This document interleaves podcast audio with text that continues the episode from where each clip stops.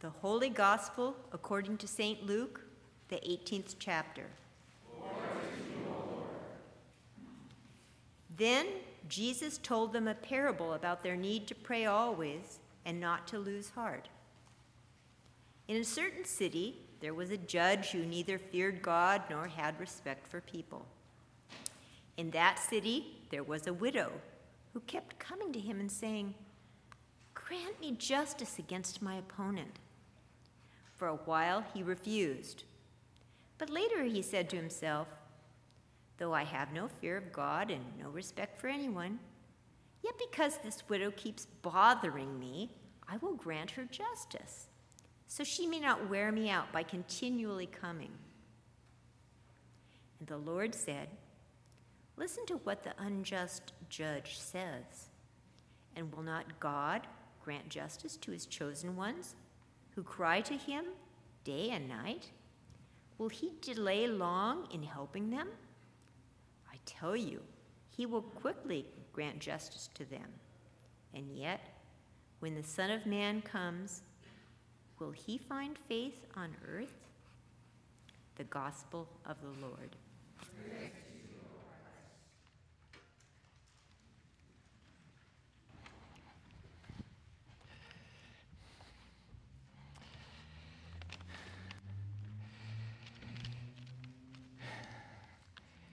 After being up here in the Northwest for quite a few many years, uh, Jesus' words about not losing heart are particularly poignant after the Mariners' 18 inning loss last night or yesterday.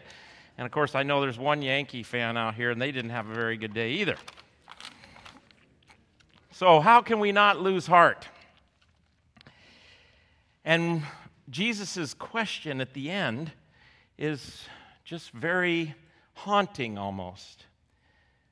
Nevertheless, all of this be true, will the Son of Man find faith when he returns? Let us pray. Gracious God, let the words of my mouth, the meditation of our hearts be acceptable in your sight and fruitful for our faith. We pray this in your name. Amen. What does faith look like? Jacob wrestles with God.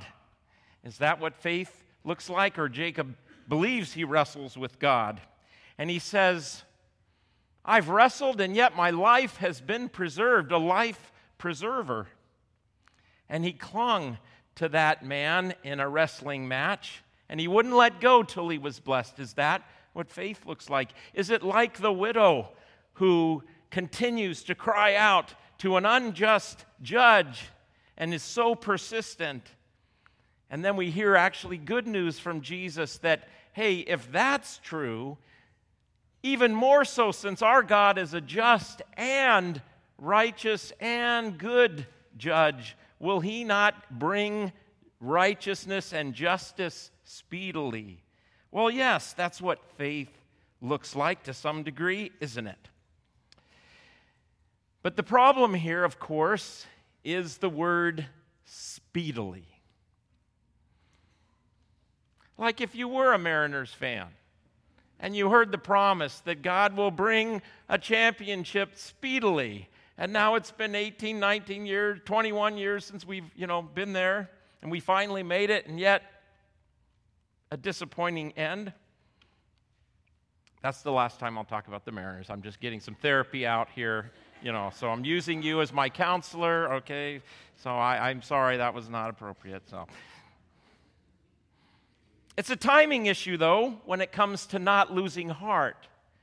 Because as we look and we listen to the evening news, as we look and see our hospital locally, you know, in horrible shape because of a ransom attack, of a cyber attack, as we look around at all the pain and the cancer and the struggle and the brokenness, we cry out to God and we are told by Jesus that how much more will God bring righteousness and vindication to his elect, to his chosen, and he'll do it speedily.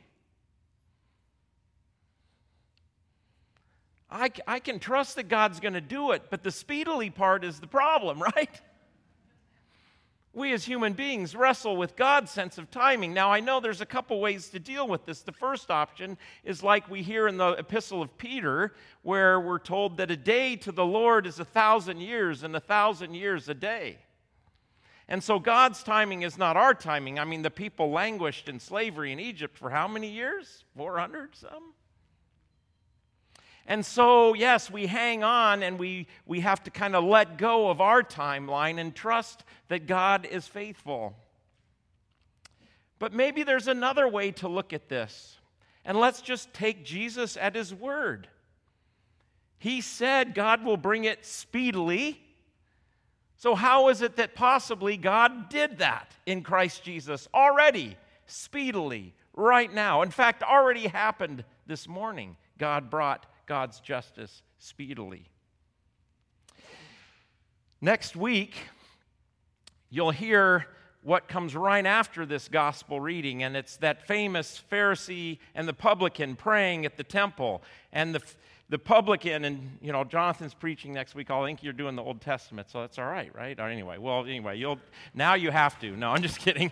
No, but just to whet your appetite for next week, the Pharisee praise God, thank you that I'm so good and that I'm righteous and that I'm not like these Gentiles and I'm not this and I'm not that and thank you. And he just goes on like this. And then the publican stands far off um, and prays, God, I've messed up. I'm not worthy to be in your presence. And he's just pouring out his heart and he's, he's confessing really his sin and how far he's missed the mark. And Jesus says, Who went away justified, righteous? Now, wait a minute. Jesus just said this parable about not losing heart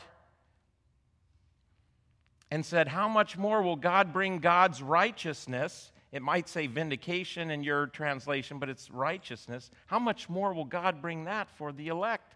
And he'll do it speedily. And then Jesus tells a story about a publican who's crying out to God for mercy and Jesus says, Who went away justified?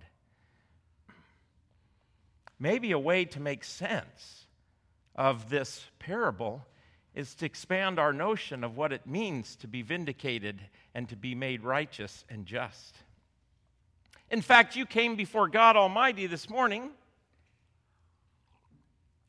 and you confess that you are captives to sin and cannot free yourself that you've sinned against God in thought, word, and deed by things done and left undone. And then Pastor Jonathan proclaimed to you the absolution. God brought you righteousness speedily. He made you righteous in that word proclaimed. What does faith look like? Faith is clinging to what God has promised. In the second reading there, Timothy is exhorted to preach the word, and you're hearing it preached now that God in Christ has speedily made you righteous. Now, yes, we live in an in between time between already and not yet, and so there is lots of unrighteousness in our lives and in the world that will be taken care of someday, but in the meantime, I get to proclaim to you that in the faith of your baptism, you are made right. Right now, in the Word proclaimed. It's too good to be true, I know. But what God's word says is true. What does faith look like? It's clinging to that word and that promise. But let's let Jacob now, that we've let the widow who pro- cries out persistently for justice, not to lose heart. Um, how do, because what makes me lose heart is my sense of timing. But if I'll let go of that for a minute and then just let God's word wash over me, I can hang in there and not lose heart. But what about Jacob? Do you know where Jacob is in this story? You know, if just if I can try and do a quick summary or remind you, he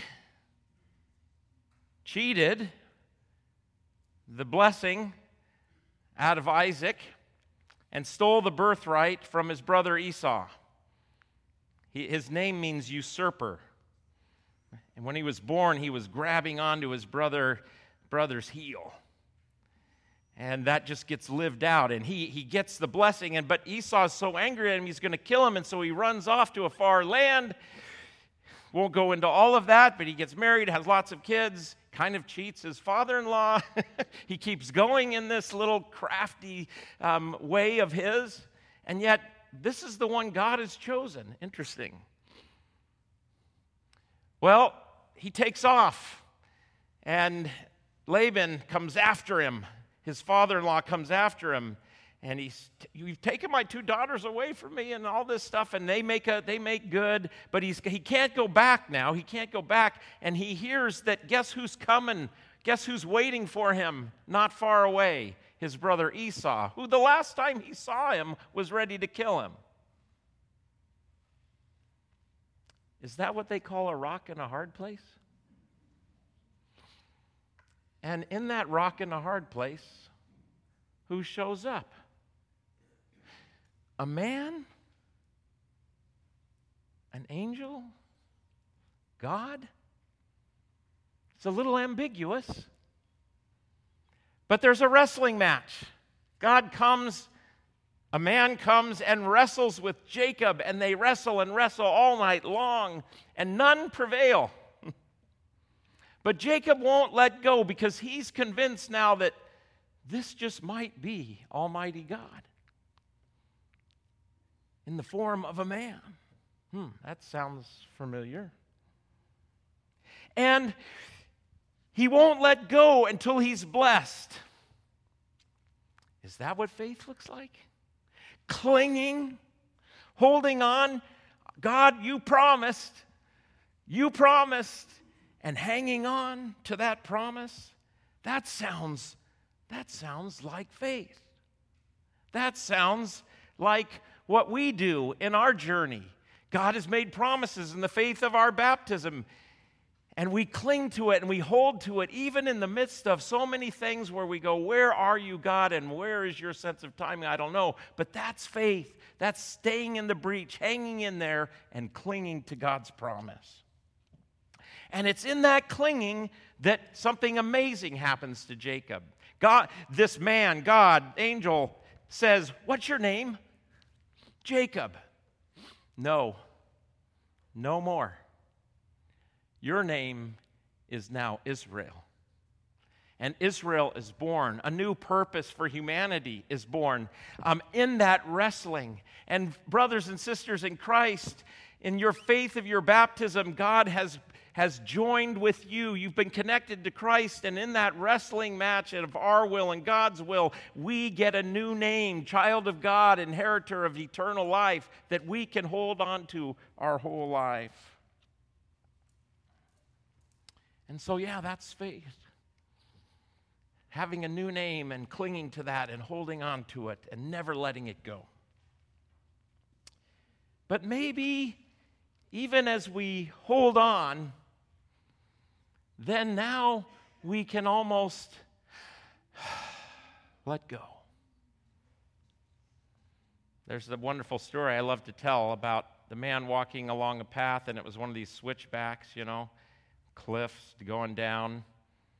Wouldn't you know, he slips on the, the pebbles, starts to fall off the ledge,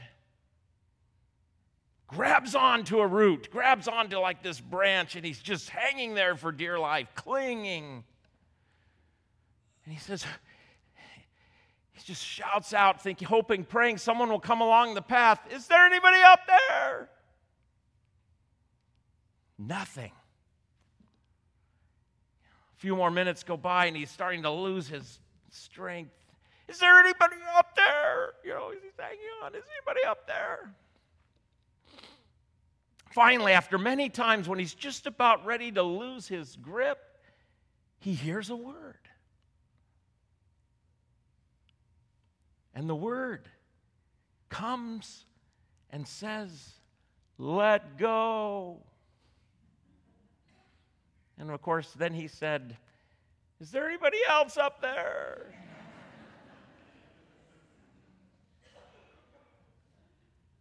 even while we cling to the promise of our baptism, because of the promise, we can let go. You are children of God, and inheritors of eternal life. Receive that promise today in the Word, in the remembrance of your baptism, and as you come to His table today. Cling to the promise and then let go and be free. Thanks be to God. Amen.